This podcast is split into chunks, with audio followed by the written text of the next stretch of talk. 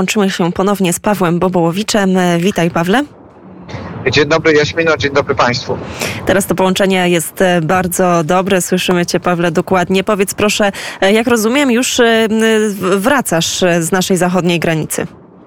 Tak, rzeczywiście po e, ponad e, trzech godzinach zakończyła się blokada autostrady A2 e, przy Słubicach, przy przejściu polsko-niemieckim. Została zablokowana autostrada w kierunku wjazdowym do Polski, autostrada, która nazywa się Autostradą Wolności.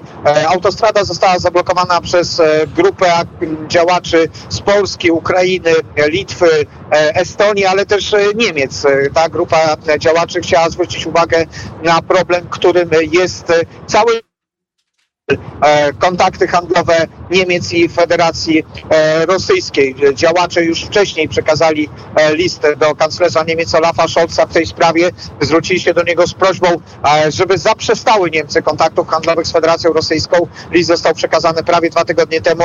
Do tej pory nie było odpowiedzi. No i stąd decyzja o zablokowaniu autostrady. Jeden pas autostrady został na nim wstrzymany całkowicie ruch. Utworzył się gigantyczny korek. On miał na pewno ponad 20 kilometrów e, długości i sięgał e, terytorium Niemiec, musiał tam spowodować problemy, e, problemy związane z komunikacją. W pewnym momencie dostaliśmy informację, że Skierowano też przejazdy, skierowano e, ciężarówki e, w innych e, kierunkach, no ale na terenie Federacji, na terenie Niemiec odczuto po prostu tę, tę blokadę.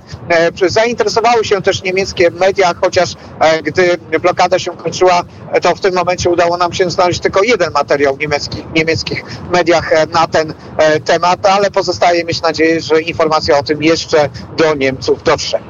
Pawle, powiedz proszę, czy w, podczas tej blokady uczestni, uczestniczyła w niej również marszałek Sejmu pani Małgorzata Gosiewska? Tak, faktycznie na blokadzie e, była obecna e, wicemarszałek Sejmu Małgorzata e, Gosiewska.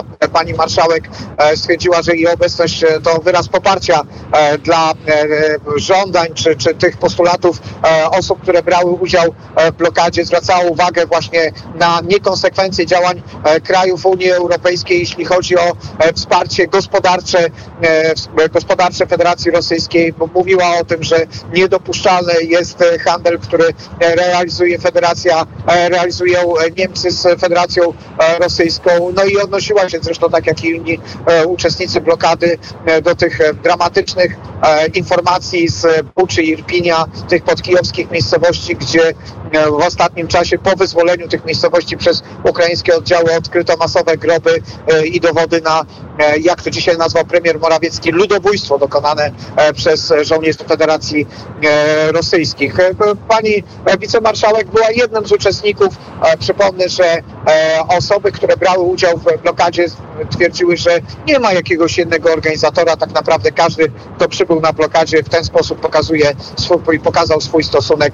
I jednym z takich właśnie uczestników była też e, pani wicemarszałek i tutaj tak, drodzy Państwo, połączenie z Pawłem Bobołowiczem nam się e, urwało, bo przypomnijmy, to połączenie Paweł Bobołowicz jest w drodze, właśnie jedzie teraz autostradą wolności, tak ładnie ona się nazywa. E, tak e, chciałoby się też teraz myśleć już o wszystkich miastach na Ukrainie.